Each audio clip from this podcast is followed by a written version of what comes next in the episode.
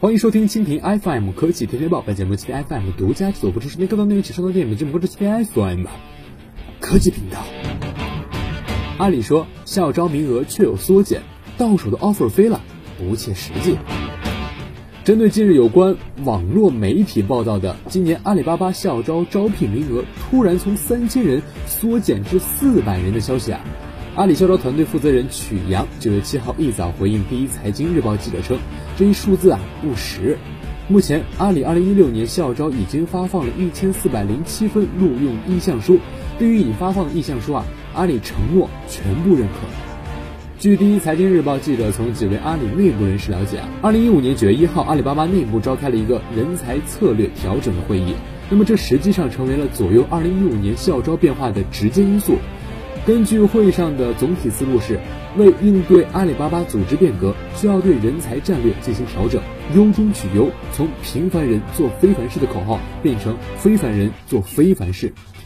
校招名额缩减是执行该政策的结果之一，但实际招聘名额并不止四百人。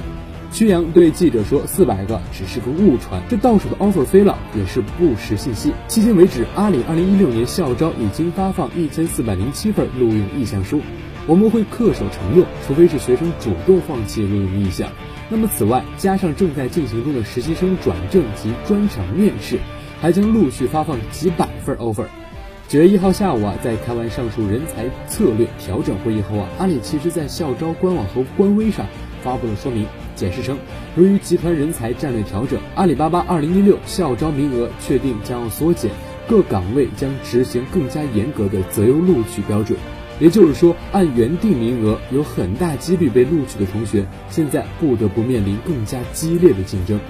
根据阿里方面提供的数据啊，仅九月三号，客服团队就已经超过五百名同学进行深度的电话沟通。至于外界传言，二零一五年阿里定薪特别低，目的是用降薪赶走已经拿到 offer 的学生，曲阳回应称啊，校招市场比较激烈，信息传播也非常混乱。跟往年一样，二零一五年校招的酬薪标准是综合考虑市场复习水平和人才市场供需情况所制定的。事实上，我们的薪水啊有一个区间，对不同的岗位、对不同评级有不同的定薪。对于特别突出的校招同学，我们也会有不同的定薪政策。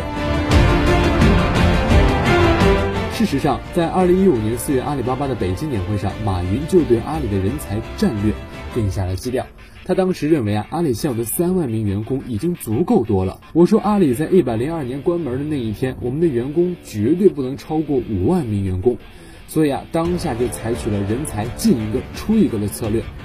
二零一五年以来啊，阿里巴巴集团内部经历了较大的组织架构调整，国际化和村淘计划让阿里面临更加复杂的市场环境，对人才需求有重新的认识，同时也杜绝大企业病。这些因素啊，是调整二零一五年校招人数的一个大背景。